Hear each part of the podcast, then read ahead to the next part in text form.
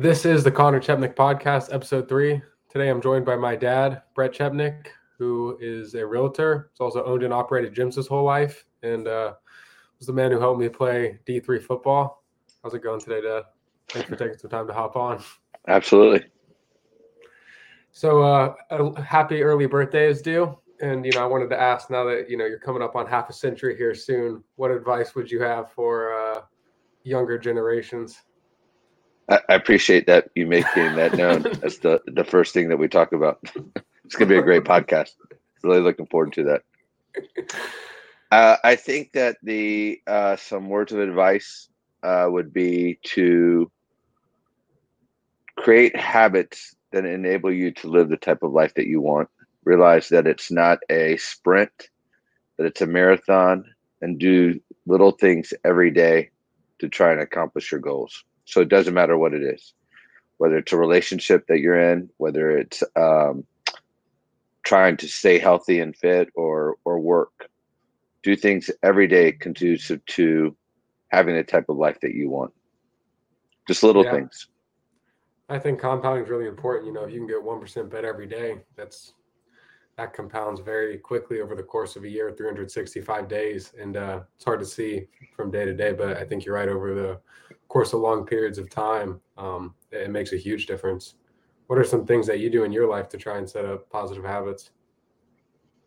Um, when I was like, uh, I when I was in high school, there was a uh, a teacher and he had um, played football at Notre Dame, and then when he turned like 29 or 30, he said he he had decided he wanted to get fat, and he always made it seem like it was so cool. he decided he wanted to get fat.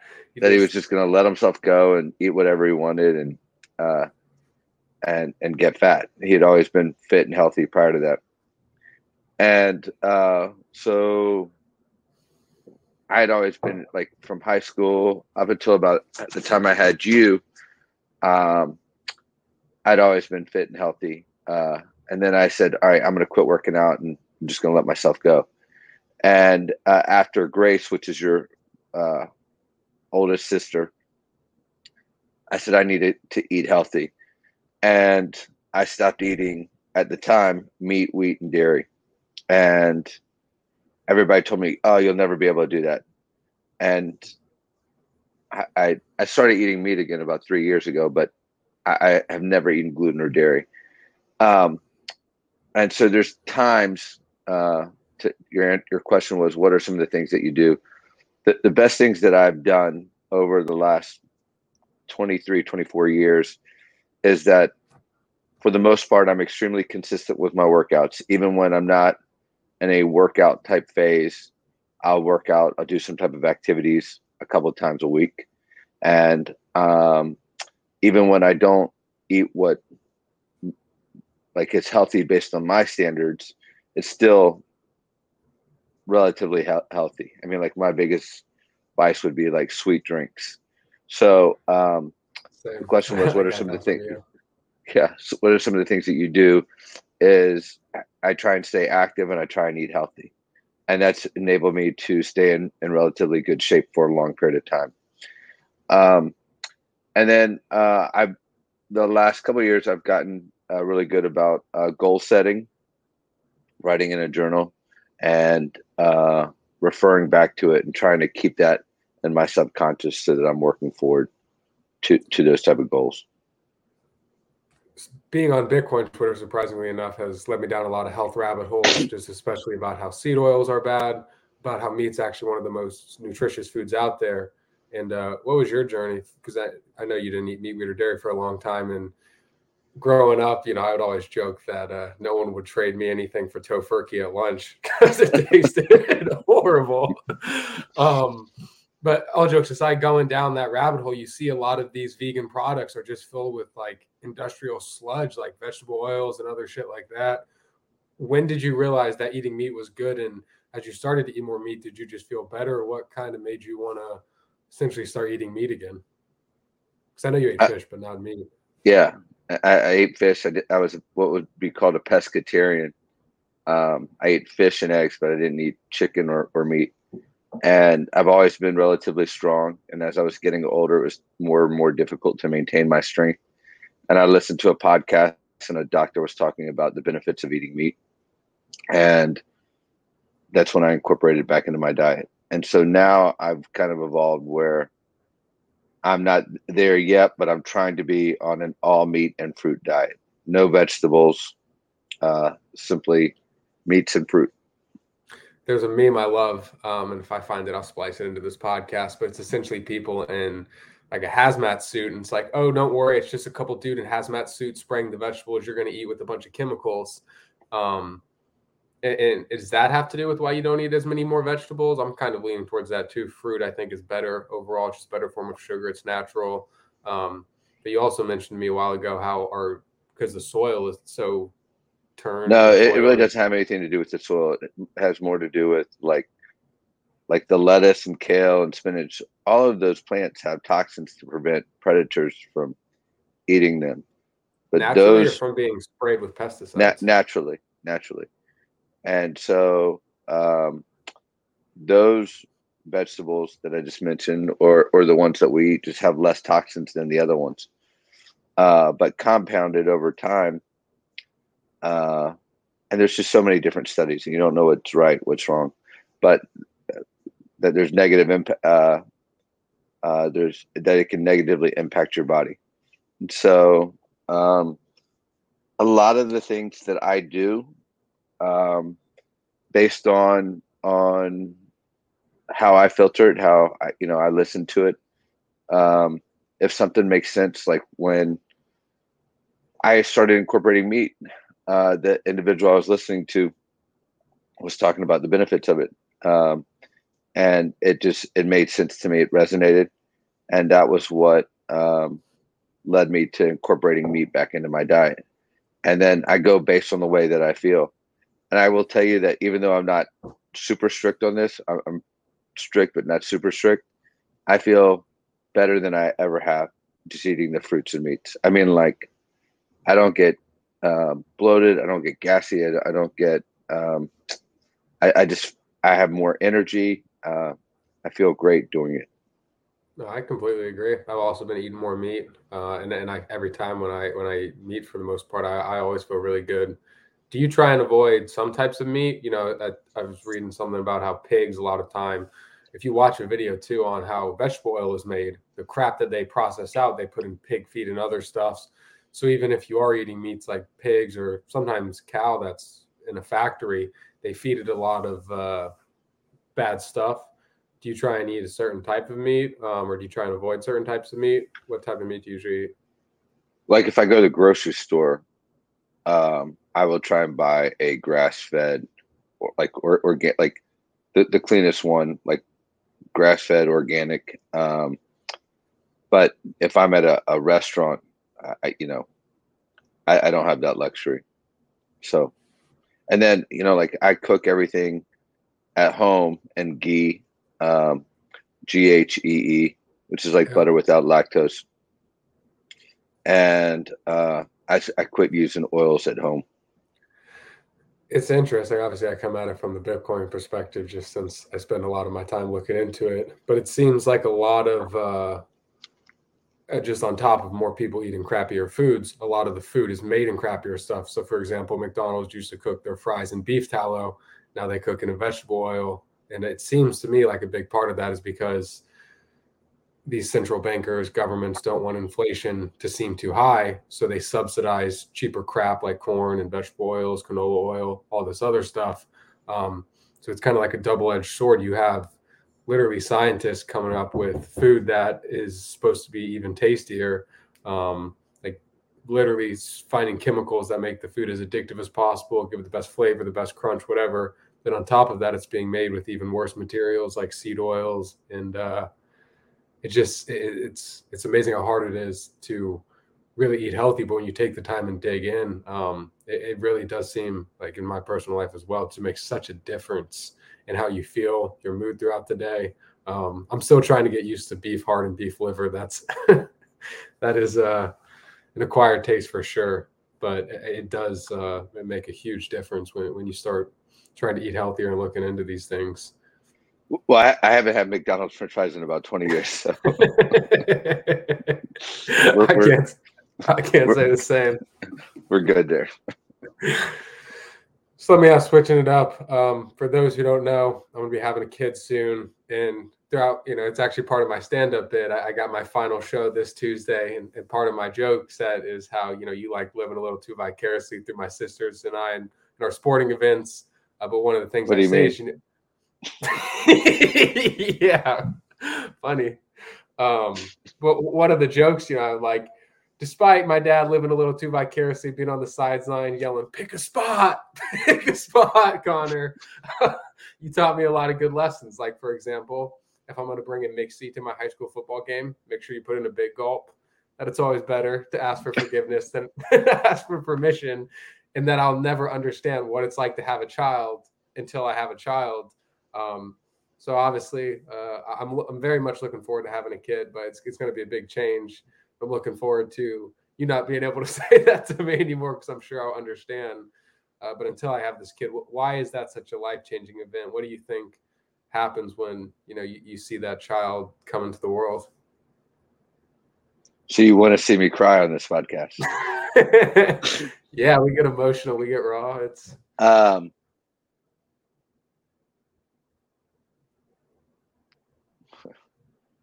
when when when you create life and you see your child for the first time, it's the first time that you truly know what unconditional love is.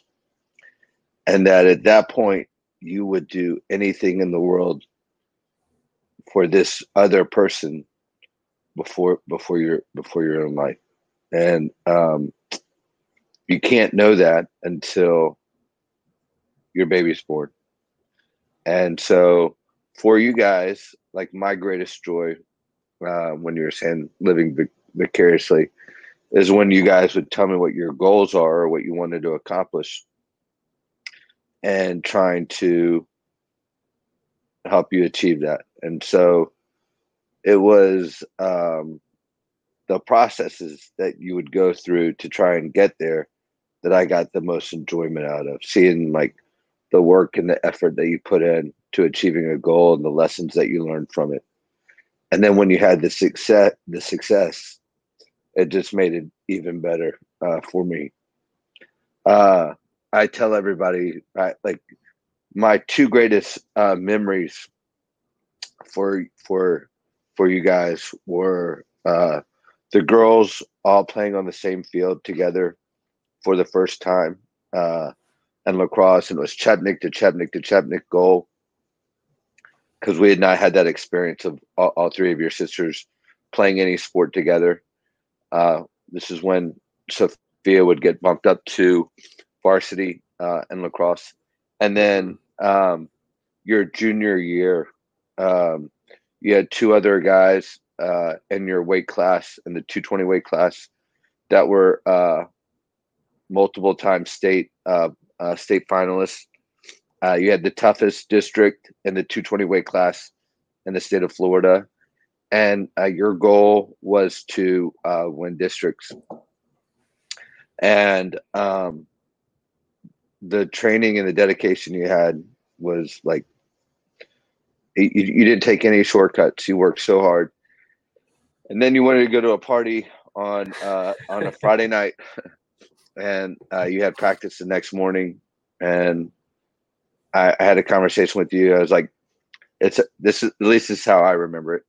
Uh, it's up to you what you do, but you, are never going to remember uh, uh, that party, but you'll forever remember uh, how you did at districts." And that was the year uh, that your your first coach had taken his life uh, during the season, and um, you won uh you won in overtime uh and then you came you came and uh you grabbed me uh yeah, I remember. And you you you whispered you were right. That was for Brad. Yeah. Yeah, that was a that was a hell of a moment. You know, it's so funny. I look back on high school and I remember I, I did like sometimes despise wrestling practices, but then I, you know I look back what I'm most proud of, um, and it was those matches, those friendships I formed, those relationships made, um, and those memories. Are something I'll, I'll never forget. And I think that's such a good metaphor for life. The, the, things that you really love and look back on and appreciate are the, the challenging things, the hard things, the things that. Uh, you, you, may, you have a low time preference on, right? That you decide to uh, work really hard and fight through. Um, you know, I took a bunch of philosophy classes when I was in college, and, and one of my takeaways to tie this back to having a child was that every action ever taken was always in our own self-interest, and, that, and I didn't think that didn't mean they were good and evil acts. But like for example, when I give someone a gift, I'm only giving that gift because I, I thought that it's going to make me feel good. You know, seeing, for example, if I give you a gift and you smile, it makes it makes me feel good seeing that. Um, and, and as far as I can tell, I haven't had the kid yet, obviously, but it seems like it, you, you, that's truly a selfless thing. It's not you're not having this kid. I mean, yes, it does make you feel good, but it, it's kind of the first time that I, that I I was asked like, well, what's a selfless action and what's an action you don't take? And, and I guess you could argue it it is to extend your legacy. But uh, it seems like your mindset changes and you truly become selfless, and you just would do anything to see that uh, see that kid succeed. Um, I, I think it's different for because um, I don't think all parents are that way. But you know the way uh, you know my parents love me, and like to this day, I feel like either of them would jump in front of of a bus to make me feel uh, to to make my life better, and uh, hopefully you and your siblings felt the same way in regards to the way I loved and and raised you. Uh, you were talking earlier about uh, it, it, and I don't know about you. I think the politically correct answer when someone says, you know, do you want a boy or a girl? I think the politically correct answer is, I just want to have a healthy baby. yeah, that's what I've been saying. Yeah, and so, but I think deep down, uh, at least like you remember, uh, or at least I remember, like I, I, I'm excited that you're excited to have a baby either way, but you do sort of have a preference. And I was talking with your grandmother uh, about this uh, a couple days ago. When you're a grandparent, all you truly want is to have a, a healthy baby for your child because if you're if the baby is not healthy, that just creates stress for you, uh, uh, and Paige, and uh, it, it's different. Like you, you truly have like I truly have no preference. It's all about I just want this the pregnancy to go smoothly. I want Paige to be healthy, uh, and I I want a healthy baby, so that you don't have to deal with the stress of of you know uh, health complications or risk because that's so incredibly stressful. And I, I, and i can't make that better for you. So uh, um, i truly just want a healthy baby for you. Yeah i do too. It's interesting too to think through the difference between uh, men and women and how they feel about it. You know deep down i just i know this baby is going to be healthy healthy I just I, I, got a good feeling about it. Um, but you know, the other day, Paige, and, and, I'm sure it's just being pregnant and her body's changing so rapidly. She was kind of having an issue with her lung, um, and then it was just a morning thing. You know, we drove down to Jersey, and on the car ride, she felt better. Um, but we called up a, a, nurse, and the nurse is like, "You got to get to an emergency room now." Um, you know, it's kind of like just responded in a very emotional way, and it kind of stressed Paige out. It stressed Paige out. It stressed Paige out, and seeing. Uh, I, I just think men and women are very different in the way they care for it. And I was like, Paige, I, just because from my personal experience, I can be a little skeptical of the modern healthcare system. I think it's modern medicine is great in some ways, but I think in other ways, fiscal interests can get in the way of really treating and helping people. If you look at the food in the hospital, it's not healthy food. It's all filled with seed oils. Um, again, I, I, think modern medicine has done some incredible things, but I think there's also a vicious dark side to it in seeing the way that nurse responded and it stressed Paige out more. Luckily, it turned out to be a nothing burger. She's fine. She feels great now. But seeing in in that moment, um, I don't know if you can speak to that with mom and the way it was, but I think women just really fret and stress and worry more about the child. Like I said, deep down, I just I have such a good feeling about it. I know the baby's going to be healthy. I know everything's going to be all right. Knock on wood, obviously. Um, but it, it is interesting to think through the difference between men and women. And I think obviously for biological reasons, women um, can stress more about it and really worry about the child. Not that men don't, but yeah. I think you're going down a slippery slope with this one, but uh, um, just say fuck it, let the baby be.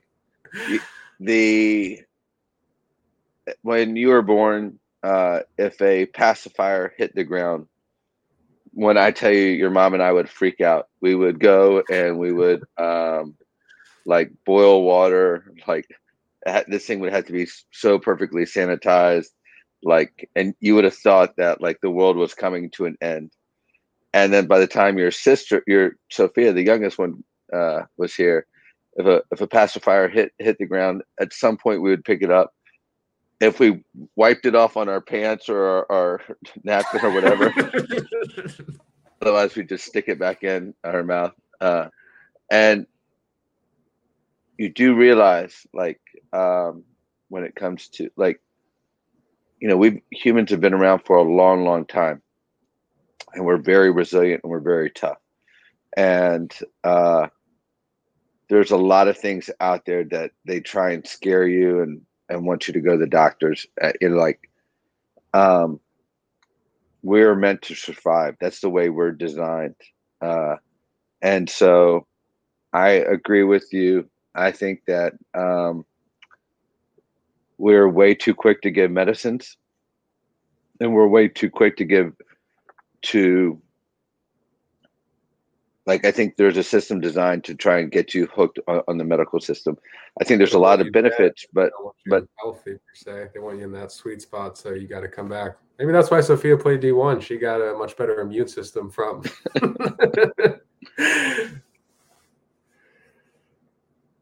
uh so go ahead. Yeah. No, I was just gonna say it, it is interesting. Like obviously, you want everyone to be safe, happy, and healthy. But uh, I'm with you. I think in the, the, system, there's only so much you can uh, do. Like life is dangerous. Life is inherently risky. Life is a struggle, and our bodies are very powerful things. And you know, we've eaten meat for thousands upon thousands of years, and seeing like obviously we, we, we need to like combat climate change, but it's so wild to me that people are talking about how cow farts and the methane they emit is what's going to cause the oceans to melt. It's like, cow, you know, cows fertilize the grass. Like, there's so many. Uh, well, I, I, going back to the medical and uh, if you look at what what parents feed kids, I mean, like I know you and your sister used to joke about like the difference between the food I had at my house and the difference the food at mom's house. Um, but it's like you know for, and it's like I don't I don't understand why people don't you know think about this stuff. But if you go and you eat McDonald's and then you eat a Twinkie, you, you're not feeling good. Like if you're stuffing putting crud into your body, you're not going to feel good. So if you're constantly feeding kids processed food, foods high in sugar, there's uh, there's a there's a causal effect that occurs from doing that. And so I think the healthier and the cleaner that you feed your child, the less apt they are to be to have to deal with some of the stuff that happens that re- ends up requiring medication. Um, yeah, well, it goes back to that ancestral knowledge, right? Like humans have been around for a long time. We've fought through diseases, sicknesses, you know, or we have an immune system for a reason we ate meat for so long and a lot of people were really healthy on that. And I, I, think a lot of it is just ignorance. Like a lot of people just don't take the i mean it's it's hard in today's world to take the time to look into it to figure out what's healthy to take the time i mean it's difficult either way right? If you become obese and you eat like shit you're to feel bad. That's difficult. But you don't have to go through the difficultness of eating healthy taking the time to prepare a meal cooking planning out you know your meals for the week um, I, I like. I, I'm not a big. I'm not a believer in sunblock.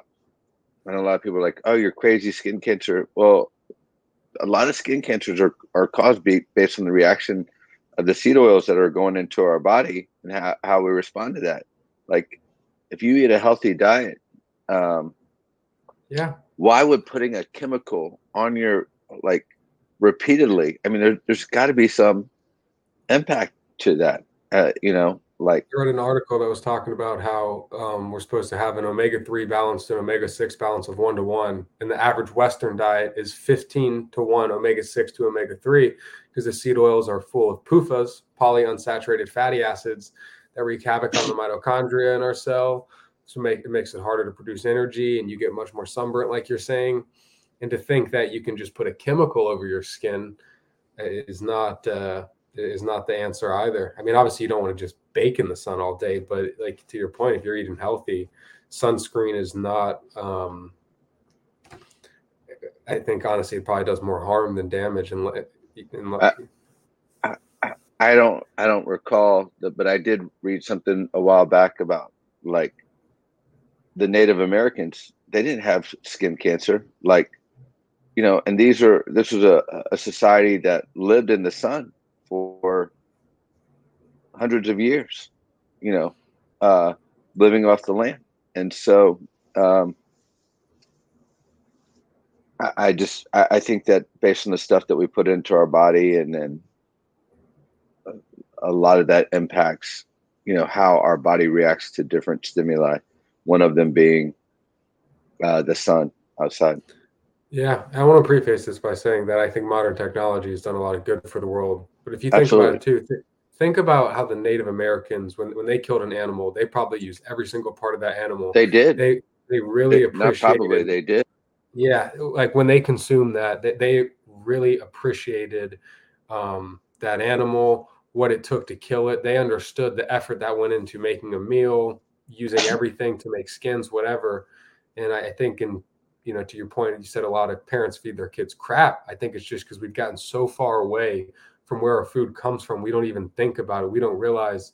And I heard someone say on a podcast the other day how uh, we live in this world where we are a click away with, with our phones from entertainment, music, whatever. And back in the day, um, if you wanted to watch a play like a Shakespeare play, you had to learn how to act it out and do it. If you wanted to listen to a piece of music before technology made it super simple to consume it, you had to learn the chords yourself.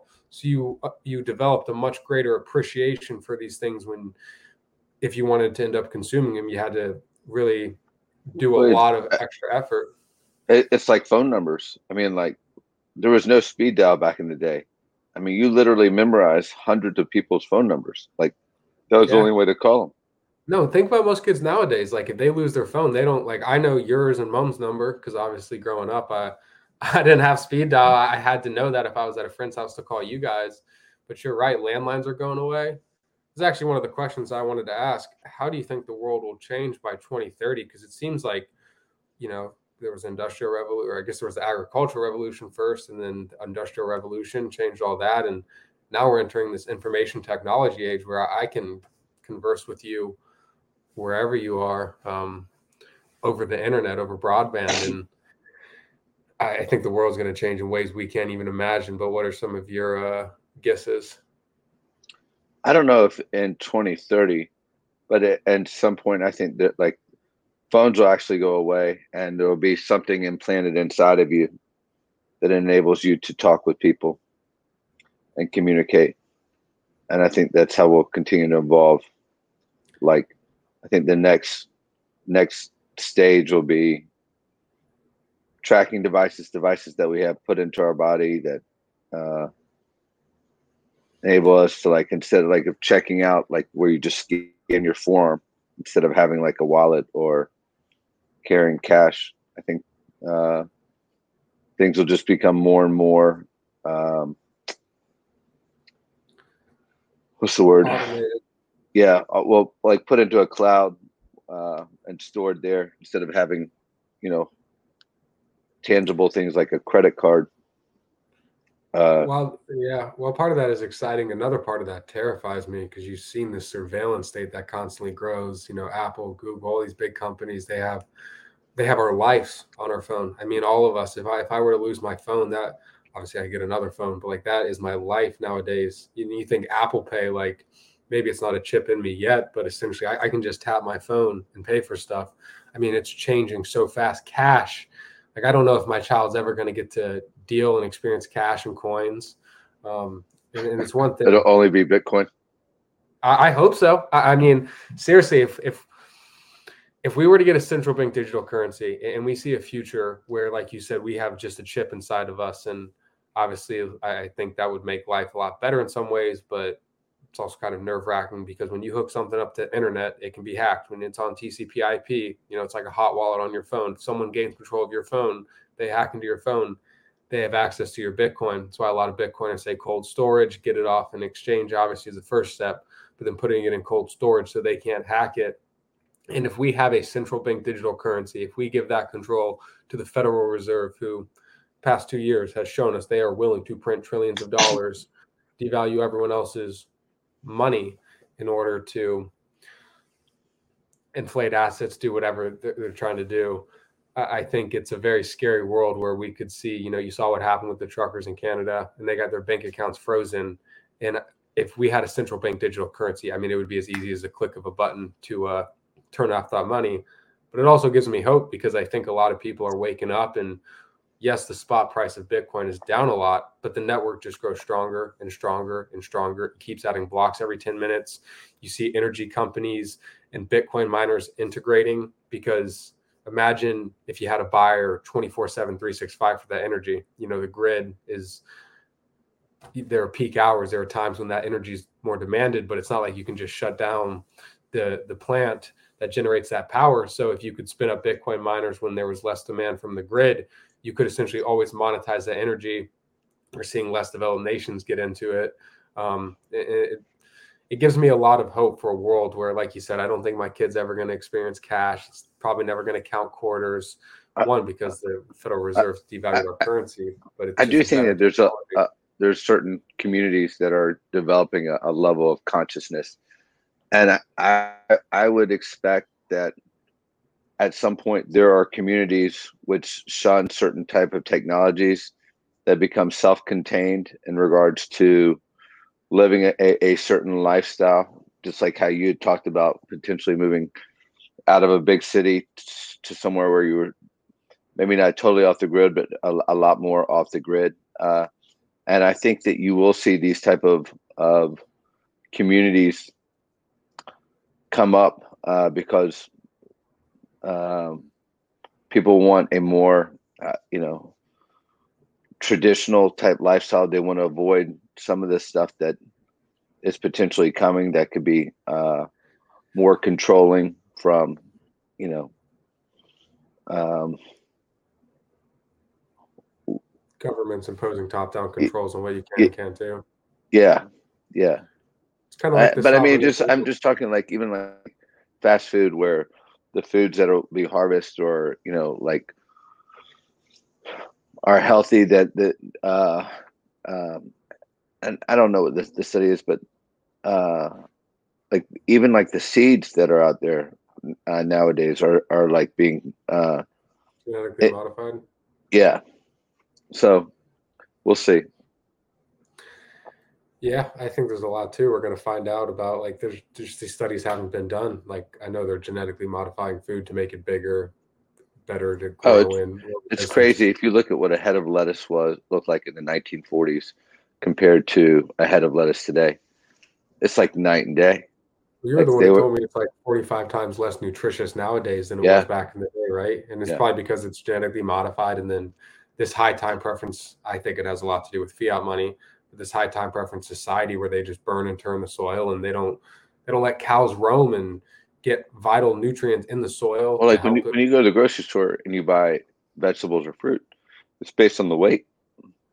It's not based on like, hey, one apple costs a dollar. It's based on how much does that apple weigh. So the bigger that food is, the more they can charge. Yeah, very true. So, it's uh It's wild times. What would you say? Uh, what content have you been consuming the most? Is it social media, podcasts, TV, books, something else? Um,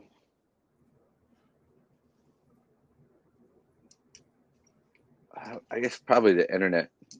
Uh, well, what I have I mean, from social media, you listen to podcasts, you watching YouTube videos. Um, no, just more more reading different articles based on whatever I, am kind of whatever topic I'm I'm dialed in at that moment. Uh, just I, I haven't I haven't been listening to a lot of podcasts lately. Um, if any, I, I I don't watch that much TV. Uh, I really watch that. I watch uh, movies. Um, um, but I, I'm I'm launching a elementary lacrosse league, and have been focusing on on creating. Um, I want to I want to revolutionize how um, sports are offered for uh, elementary age school kids. So, one of the questions I had for you, because you've been around fitness your whole life, you've owned and operated gyms, you've raised my sisters and I, is why do you think fitness, especially sports, are so good at helping people to get into the flow state, which is something that seems like it's becoming harder and harder in this TCP/IP internet connected age when we're all spending a lot of our time in cyberspace, if you will. So, what, what was your question, bud? Why do you think sports and fitness are so good at helping people get into the flow state? And I mean, follow up question because you mentioned your lacrosse thing is: Are you trying to help these kids just have more fun with it, or what? What is kind of your idea for this lacrosse league you're putting together? I, I think anybody, um, when they're healthy, um, feels better about themselves mentally and physically. So, uh, and then for uh, for you guys, like I've always, it's gone back to what are the things that like you're most passionate about. Like when you were in high school and elementary school, um, you, Stella, and Sophia always were passionate about sports. Um, Grace was passionate about art. So for for Grace, you know, I turned one of the rooms into a studio, tried doing all of the same things that I did for you guys with sports with with art, but that was what she was passionate about. That's what she wanted to do. So, uh, from my perspective, as long as you're doing some type of activity that you're passionate about, it really doesn't matter uh, what you want to do. Uh, when you were uh, at Tufts and uh, you uh, were studying film, you know, like I wanted to see you write. I wanted to see you be part of groups. I wanted to see you like produce, because uh, those were the things that I thought were essential for you to, you know, that were in line with what you wanted at, at that at that point in time. So uh, the things that I like about sports, especially, is that um, it's the structure uh, um, that comes from it in regards to there's a lot of there's a lot of lessons that you learn from playing sports. There's a lot of lessons that you learn anytime you have a goal. Like for for Grace, there's a lot of lessons that that you learn from consistently doing something over and over and over again, working towards your t- towards your dreams. Like, um, I'm I'm all over the place, but like an art that's such so subjective. So you have to learn to have thick skin to be able to take the criticism that comes and the negativity that comes from putting something out there. Uh, and I think that that's good. I think it's good to ha- have thick skin. For sports, what I liked about it, especially like at the college level, was that it helps you get into schools that you might not otherwise get into. You go there, and you are a, have an immediate friend group that relatively shares the same values and characteristics that you have that have enabled that person to get there. There's a structure in regards to your studies and stuff like that. Um, the networking opportunities that come from uh, playing a sport and the relationships, I, I think that those are extremely beneficial uh, in the long term. So, um, and then anytime you do anything active, like it's scientifically proven, like if you go out and you walk, uh, like it naturally makes you feel better. So it's like, I think, you know, that's a, you know, another thing that I, I, I like, I think it, it's tough out there. It's really tough. I, I think there a lot of people deal with a lot of psychological stuff and then to be able to have an outlet to make yourself feel better. I think it's yeah. very healthy. There's two things you said that that really resonated with me. And the first one is that the way you feel about yourself is kind of what you put out in the world. You know, there's, I think, a big problem in, this country, and, and it's hard out there. Every, and everyone's different. But one of the best ways to have a positive impact on the world is to look inwards, to learn to love yourself, to be happy with your life. And in order to do that, you need to exercise. You need to eat healthy. You need to do all these difficult things and I think a lot of people spend, including myself sometimes, spend too much time online and then you get frustrated, you get mad. And, and shouting online is not going to help anyone. Um, so looking inwards, learning to love yourself, I, I think is really honestly the best way to make a positive difference in the world. Figure out what you're passionate about and then go all in on that. And then also, like you said, it's it's hard to put yourself out there. You know, I, wrote that article for Bitcoin Magazine, um, and, and, I got a shout out from Saifedean Ammous, who's the author of the Bitcoin Stand, and like that felt so good. Um, but then it got posted on Zero Hedge too, and I was reading the comments, and I see why Joe Rogan always says don't read the comments because some of them, um, obviously, it's like that that that one hurt, and I don't even remember exactly what comment it was. But to your point, like not everyone's going to resonate with you say there will always be critics there will always be people um, who disagree especially with something as subjective as writing podcasting art. It's uh, it, it, takes a lot to put yourself out there. You, you have to learn to be comfortable with the naysayers and i think the more you do it the more confident you get the more you realize i don't know what that person went through to come to this conclusion but if if you love yourself, if you're happy with yourself because you exercise, you do all those activities that help you achieve that, it uh, it's it's a lot easier to put yourself out there. You're you just in it, you know it, it it compounds over time like you were saying. You set up those habits it just gets easier and easier and you get better and better at whatever your art is. Yeah absolutely. So this is the last thing we can end on because um, you know, it wouldn't be uh, the Conor Chepenik podcast if I didn't bring it back to Bitcoin.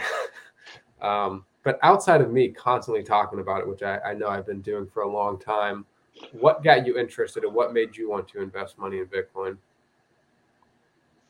It was just you. It was your passion. there is nothing else. Have you read the Bitcoin standard yet? No, I have not. Uh, but it, it, it, it was you and your passion for it. And how much you believe in it and seeing how excited you are uh, uh, uh, with Bitcoin. What do you think? What is money outside of the obvious, like unit of account, medium of exchange, store of value? What would you say money is? Like in what context? In general, is it just a tool? Is it uh, is it cash to you? Is, is you know how do you? I, I, think it's just a tool for exchange that uh, um, puts a certain value on whatever product or service you're you're you're, you're buying. Yeah, to that point, I think one thing that and I'm still I have a lot to learn, especially when it comes to traditional finance. But the one thing that really irks me is that central banks around the world do not face an opportunity cost to create more dollars, especially ours specifically. Um, they, they can create more dollars out of thin air and put it in the system as debt. So, you know, if you take out a mortgage or if I take out a mortgage, it's not that the bank is giving us their capital or their, their um, it, you know, they're essentially putting new dollars into the system. And, and I think because they don't face an opportunity cost, it distorts money for a lot of other people. And you know, touched on this in some of my writing, but it's very hard to tie these second and third order consequences that come in society when someone debases the currency. But I think because our bank doesn't, or our Federal Reserve, our central bank in the United States doesn't face an opportunity cost for creating that money out of thin air.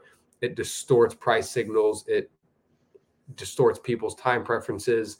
It motivates bad actors in some way because in this current system, it's almost like you want to be in debt because over time your money is going to be devalued. So as you pay back that debt, it's not worth as much. And obviously there is interest rates. So depending on how good your credit is, it might not be, you know, like you don't want to be in credit card debt per se, but if you can get a very low interest rate mortgage, it becomes easier over time to pay back that money since the dollar devalues.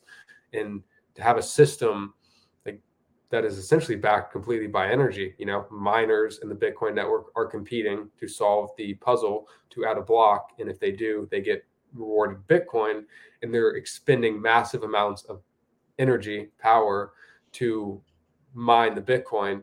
So while the spot price is obviously what most people look at, it's what incentivizes most people to get into the network. Hey, I want to make money. If I buy this, my value will accrue over time. So yes, the USD spot price, and I mean any spot price is important to the network, but the fact that Satoshi didn't tie it to fiat in any way, I mean it's a totally separate system where you know anyone who has Bitcoin has faced an opportunity cost for acquiring the Bitcoin, unlike our current system of central banks. But I think most people don't even think a lot about because they, you know, I learned about in economics in high school, but it, they didn't But describe. where, where are you going with all this? I guess I'm just ranting. why, why, why I personally think it's a better system, and it, I guess it also kind of ties into the health thing. You know, you said a lot of parents feed their kids shit, and I think it's just because they don't appreciate or understand where their food comes from. And, and I think it's the same with our money. I don't think a lot of people take the time to think through why did credit cards develop? Why do we have certain, you know, things like uh, it, it's, it's just a technology. It's a better thing, and I think Bitcoin is also just a technology that could help society reach a world of abundance. I think the only reason we don't have a more world of abundance is because of central banks, in, in my opinion. Um, to sort of do it like a 180 um, in regards to to your child coming, what are you most excited about uh, in regards to the birth of, uh, of your first and um, what, what are you, some of the things that you that you that you're afraid of for, for your child? Definitely raising a Bitcoin maximalist. Uh, that's one of them. Um, This child will know of- more about Bitcoin than any other child at kindergarten. We'll be, we'll be lecturing others, doing trading. Hey, I've got four Twinkies, but I'm going to need seven Satoshis. Well, I know I'm not giving my kid Tofurkey because that is the worst store of value in terms of barter. Um, but no, I'm excited to have a kid. I, I think, like you said, it might not be the most politically correct thing to say, like whether it's a boy or girl. I'm gonna love it regardless of what it is. But I, I think Paige wants a girl, naturally being a female, and I, I would like a boy, naturally being a male. Obviously, I just want a healthy That's not- gonna love it. I, I'm a male. I, I would prefer. I, I'd like to see you have a. I'd like to have a granddaughter first. Whatever it is, I just want it to be happy and healthy. But I, I'm really excited And- to. Uh, And I, I'm excited to start the her training program. We're gonna give her six months to get like get going. What do you want to be called again? Paige keeps dying at Saba. Is that Hebrew for grandfather? What is it? Saba. I think it's. I think it's Soba. Soba. That sounds like a Japanese soda. soba, soba. It reminds think- me of the, of the story where it was like you and had like nine or ten kids with me, and we were getting sushi, Wait, and Uh, the lady uh, comes and says, "Who wants some Japanese soda?" All of you guys like raise your hand, and they're like, "Dad, can they?" And I was like, "All right." And then I get a bill for forty four dollars. Each one of the sodas was four bucks. God It was bless. like This is back in uh, what, like 2010, before they had devalued the dollar. So that's like a hundred dollars in today's terms. it was it was a lot. In, it was a lot in Japanese soda money. No, I think what I'm most excited about for having a kid is just being able to raise this thing, help it learn, try and raise a baby. Paige keeps like rolling her eyes every time I say this, but honestly, trying to raise a baby that thinks critically, that appreciates where its food comes from, that thinks through some of these things rather than uh, just consumes. Cons- you know, one thing Uncle Brett said to me, um, it, your sister's husband, that really resonated with me. He's like, I think it's great. You're reading all these books, learning about Bitcoin, listening to these podcasts, but if you don't do anything with it, what, what good is it? You have to create. You have to actually put stuff out there. It does no good to just consume all the time. So obviously, I, I don't want to impose my top down will on the kid. Um, I'm sure there'll be times you discipline him. Like I want to encourage him in the same way you did with my sisters and I to just follow his passion or her passion, whatever that might be. Um, but to also teach him. And I think kids, you know, I always joke that becoming an adult is just realizing your parents are people also trying to figure it out. And I, I think kids take such a keen interest in what their parents are interested in and learning alongside my child and also when you know their brain is so uh plastic or uh, what, what's the word? Um yeah it's so malleable. It's so Malleable, easy. It's so there's so many different ways it could go. That's why it's easier for kids to learn a language. And you know i've been trying to learn a little more about software engineering obviously for my job because i'm I was gonna selling say, software. Don't, don't, don't try and teach them Spanish. Like ¿Por qué? Hablo español. Un poco. but no, just learning alongside them and uh, not imposing my top down will, but also helping them go after what they're passionate about and uh, not being overbearing. But at the same time, I'm, I'm sure it's a fine line, as you know, like, because there are times when I just wanted to quit and you always did a good job with the guilt trip in about making sure I didn't go to the party. But in hindsight, too, it was uh, that's what helped me win districts that year and led to some really special moments and some hilarious stories. And while I while wrestling was a grind, it was one of the best things I ever did. Some of the longest lasting relationships I ever made. It just kind of ties back in what we were talking about earlier. You know, it's going through the hard stuff that makes life meaningful, that makes it notable, that makes it good. Um, so thank you so much for coming on my podcast, Dad. If for anyone who wants to find you on the internet, is there anywhere you want to send people? um, Little Lax Stars uh, launches uh, January 18th, the day after your birthday, Nice. on on, on the internet. Yeah, the, the site goes live that day. Nice. That's very exciting. Anywhere else? I'm, No, I'm that's- sure that's- you're not you're not on Twitter. You're not in the Bitcoin maxi space. No, no. well, do me a favor, read the Bitcoin Standard because that's awesome. Uh, to anyone tuning in, thank you for taking some time to listen to the Conor Chepenik podcast today.